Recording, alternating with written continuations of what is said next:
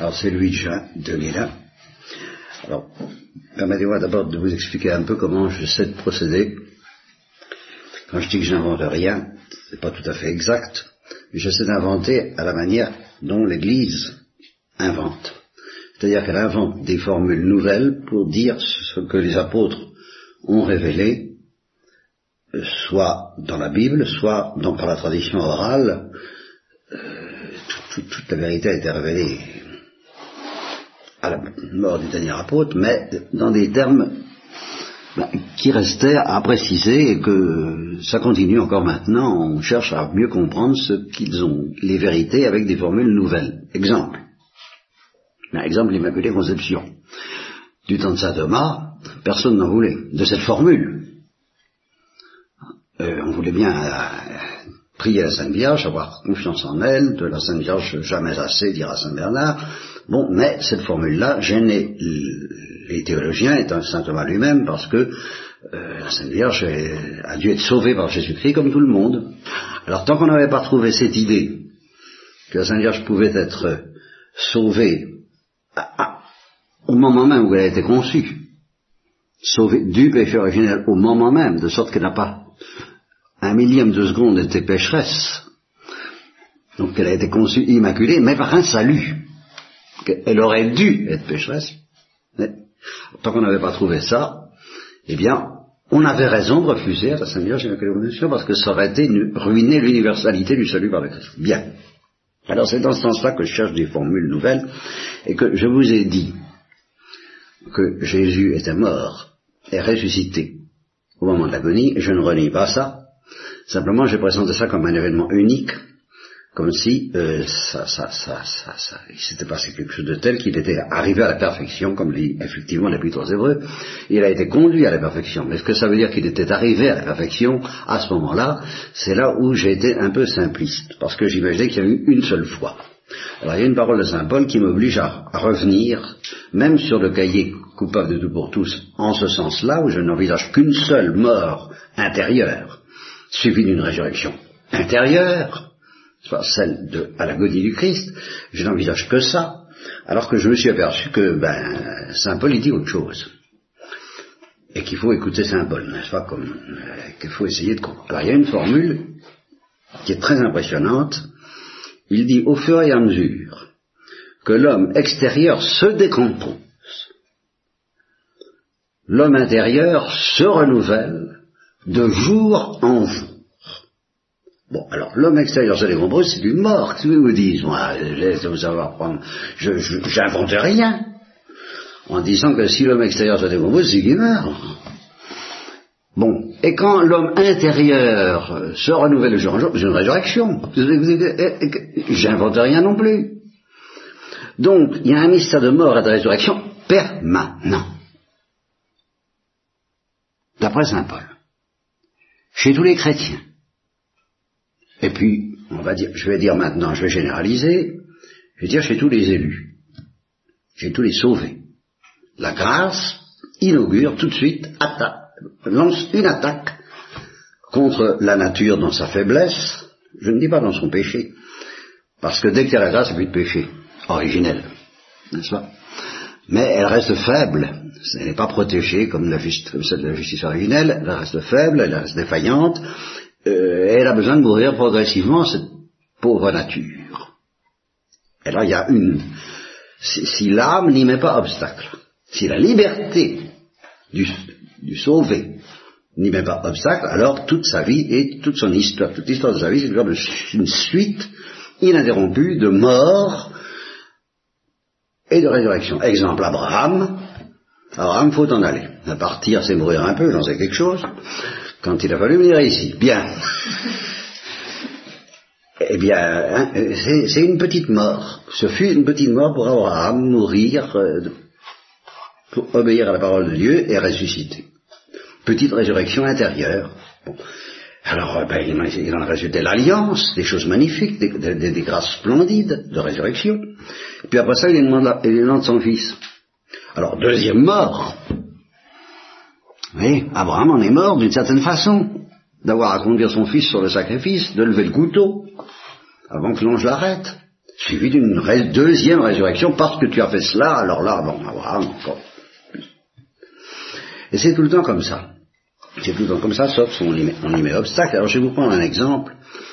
Alors chez les chrétiens, euh, je, précise tout de suite que euh, là aussi, j'utilise une expression qui a été inventée, pas par moi, mais par un certain Saint Jean de la Croix, la mort d'amour. C'est que justement, à force de mourir et de ressusciter, comme je viens de dire, d'après Saint Paul, soit au fur et à mesure que hein, euh, l'homme intérieur se renouvelle de jour en jour, alors à force de se renouveler, eh bien, euh, Saint Jean de la Croix, lui, dit, bah, à force de, jouer à ce jeu de mort et de résurrection, on finit par euh, mourir et ressusciter dans l'amour, sous la force de l'amour, et ça s'appelle la mort d'amour, mais alors physiquement.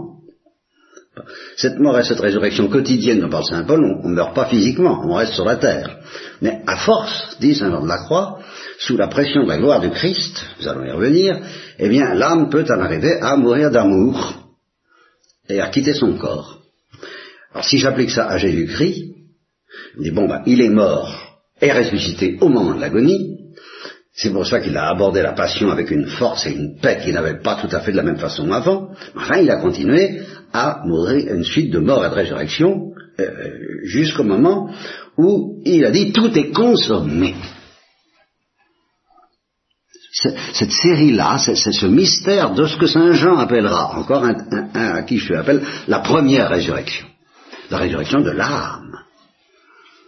Avant la résurrection des corps, il faut que l'âme ressuscite. Eh bien, euh, l'âme, la première âme qui a vraiment consommé sa résurrection, c'est Jésus. Et alors il a dit tout est consommé, et poussant un grand cri, il expira. Parce que justement sa résurrection intérieure, la résurrection de son âme était consommée, alors il en est mort physiquement. C'est une hypothèse, c'est une de plus. Mais qu'est-ce que vous voudrez? Mais enfin, euh, j'essaie d'écouter l'Église quand même. Et la Bible. Alors, il en est mort, c'est la mort d'amour, et Saint Jean de la Croix était fasciné par ça, par la mort d'amour, et les filles Martin aussi, et Thérèse de l'Enfant Jésus aussi, étaient fascinées par la mort d'amour, à tel point qu'elle a composé son acte de consécration à la miséricordieux, où elle demande que cet amour la fasse enfin mourir. Alors, elle a été exaucée où elle l'a pas été, les saints meurent d'amour ou ils meurent pas d'amour, mais s'ils meurent d'amour, ben Jésus-Christ fut le premier quand même. Vous n'allez pas donner aux saints un privilège que vous n'auriez pas, vous avez refusé à Jésus-Christ. Il faut savoir ce qu'on dit dans l'Église quand même. Hein Bien. Donc je pense que quand il a dit tout consommé, et qu'il a poussé un grand cri, ce cri, ce fut le cri de la mort d'amour. Voilà mon hypothèse. Bien. Alors, je... Voilà, je faisais ça dans les grandes lignes, quoi. Hein. Mais je vais concrétiser un petit peu euh, ça dans la vie de Thérèse. Voilà. Je pense à la manière dont elle présente la maladie de son père, la maladie à la mort de son père. Vous allez voir que ça correspond assez bien. Elle dit la journée du 10 janvier fut le triomphe de mon roi, c'est son père. Je le compare à l'entrée de Jésus à Jérusalem le jour des rameaux, comme celle de notre divin maître. Euh, sa gloire d'un jour fut suivie d'une passion douloureuse, et cette passion ne fut pas pour lui seul. Voilà, là ça commence. Un mystère de mort et de résurrection, vous allez voir. De même que les douleurs de Jésus percèrent d'un glaive le cœur de sa divine mère, ainsi nos cœurs ressentirent les souffrances de celui que nous chérissions le plus tendrement sur la terre. Je me rappelle qu'au mois de juin 88, au moment de nos premières épreuves, quand il, est tombé malade, ce qui a commencé déjà à être très rude, je disais, je souffre beaucoup, mais je sens que je peux encore supporter de plus grandes épreuves. Donc il y avait une première mort et résurrection, un peu comme Abraham quand il a quitté son pays, je souffre beaucoup, mais enfin bon, euh, on y va, bon. Ben, petite mort quand même, petite résurrection quand même, parce que c'est le travail de la grâce, toujours l'homme intérieur, l'homme extérieur qui se décompose et l'homme intérieur qui se renouvelle, toujours. Donc mort et résurrection dès qu'il s'agit du surnaturel. Alors, euh, je ne pensais pas alors aux épreuves qui m'étaient réservées, je ne savais pas que le 12 février, un mois après ma prise d'habit, notre père chéri boirait à la plus amère, à la plus humiliante de toutes les coupes. Ah, ce jour-là, je n'ai pas dit pouvoir souffrir encore davantage. Les paroles ne peuvent pas exprimer nos angoisses. Aussi, je vais pas essayer de décrire. C'est pas une mort, ça. Hein? Un jour au ciel, nous aimerons nous parler de nos glorieuses épreuves, glorieuses. Oui. Déjà, ne sommes-nous pas heureuses de les avoir souffertes Ah, pourquoi heureuses? C'est pas une satisfaction humaine et orgueilleuse, c'est la joie de la résurrection intérieure qui, qui travaille déjà le cœur de Thérèse et de ses sœurs. Oui, les trois années du martyr de papa me paraissent les plus aimables, les plus fructueuses de toute notre vie. Je ne donnerai pas toutes les extases et les révélations des saints. Mon cœur déborde, je ne donnerai pas pour toutes, je ne les donnerai pas, ces années-là, pour toutes les extases et les révélations des saints. Mon cœur déborde de reconnaissance en pensant à ce trésor inestimable qui doit causer une sainte jalousie aux anges de la céleste cour. tout de même, si c'est toujours la même chose, ma petite manie à moi, c'est de ne rien inventer mais de prendre les choses au sérieux. Alors si on prend au sérieux cette jalousie des anges à l'égard de ce qui se passe, c'est pas simplement qu'elle a surmonté les choses à la, force du poignet, ni même avec la grâce de Dieu. C'est qu'il y a eu un mystère extraordinaire, magnifique, divin, céleste, euh, pascal, triomphal, de mort et de résurrection qu'elle a subi à ce moment-là. Et ça a continué comme ça euh, toute sa vie jusqu'à la mort d'amour. Bien. Eh bien, il ne me reste pas grand-chose à vous dire sur ce point, si vous l'acceptez, sauf un petit détail, enfin si, il y a deux, choses qui me restent à dire, qui sont d'abord un petit détail, euh, qui est d'une importance pratique que je suis en train de dire un peu terrifiante. C'est que cette vie magnifique qui nous est offerte, de mort et de résurrection successives, naturellement, elle peut être stoppée par ce qu'on appelle le péché mortel. Ça, c'est la catastrophe absolue où euh, Dieu disparaît. Dieu disparaît et les ténèbres remplacent la lumière. Les ténèbres, non seulement du péché originel, mais du péché personnel. C'est bon. Alors ça, c'est épouvantable. J'insiste pas. Mais ce travail de mort et de résurrection peut être bloqué aussi par le péché véniel délibéré. alors si elles avaient commis ce péché véniel délibéré, les sœurs de Thérèse et Thérèse elle-même au moment de la maladie de leur père, qu'est-ce que ça aurait donné? Ben ça aurait donné une amertume, un durcissement, moins souffrir. Se traduisant par ce qu'on appelle quelquefois une dépression, enfin des choses comme ça, tout un tableau bizarre euh, auquel nous sommes quand même exposés tous. Dans l'envie de ne pas souffrir, nous restons toujours devant certaines épreuves de nous durcir. Et si on se durcit, même par le péché véniel, on reste en état de grâce, mais alors on bloque le processus dont parle Saint Paul de la mort, de la, ce que j'appellerais le processus de la résurrection permanente, ou de la mort et de la résurrection permanente. Mourir toujours pour ressusciter toujours, mourir, l'homme extérieur doit mourir tout, chaque jour pour, que l'homme intérieur se renouvelle tous les jours. Ben, c'est beau, mais, mais c'est quelquefois douloureux, c'est quelquefois difficile, c'est quelquefois amer, euh, amer, mais d'une amertume qui se transfigure, qui se transforme. Alors, on peut être tenté par l'orgueil, justement, de dire, ah non, euh, ça, euh, ça va bien comme ça. On le dit plus ou moins consciemment, mais c'est un danger très réel, terriblement réel, terriblement répandu, que, que ce mystère soit, et la preuve, la preuve, c'est que si justement on ne bloquait pas ce, si personne ne bloquait ce processus, eh il n'y aurait pas de purgatoire. Tout au moins le purgatoire chrétien, je ne parle pas de l'autre, je n'ai pas le temps de tout dire. Mais le purgatoire chrétien, ça vient de ce que justement Dieu désire pousser le mystère de la mort et de la résurrection jusqu'à la mort d'amour. Et si on n'y arrive pas, ici-bas, ben, c'est de notre faute. Et alors là, le travail n'est pas terminé. Le travail de mort et de résurrection n'est pas terminé, alors il se termine le purgatoire, ou, alors là, euh, il n'y a plus de problème, si je peux dire, mais il y a beaucoup plus de souffrance que sur la terre. Parce que justement, c'est trop tard, on aurait dû, on a fait de la peine à Dieu, on, euh, Bon, alors le purgatoire existe, euh, je n'invente rien.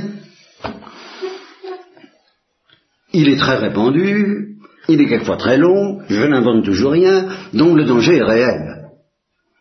Alors, ayez pitié de vous-même, ayez pitié de Dieu, et refusez avec farouchement tout péché véniel d'endurcissement contre ce mystère de mort et de résurrection qui, vous implore à genoux, euh, et que la Sainte Vierge est prête justement à euh, vous aider à faire. Ce que deuxième chose que je voudrais ajouter, c'est au sujet du péché originel, alors ça, ça, se combine plus ou moins bien avec ce que je viens de dire, enfin ça se combine quand même, c'est que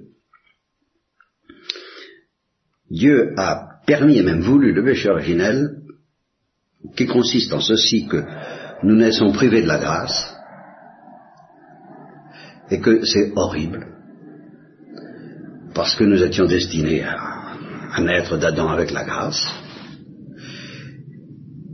Et alors, euh,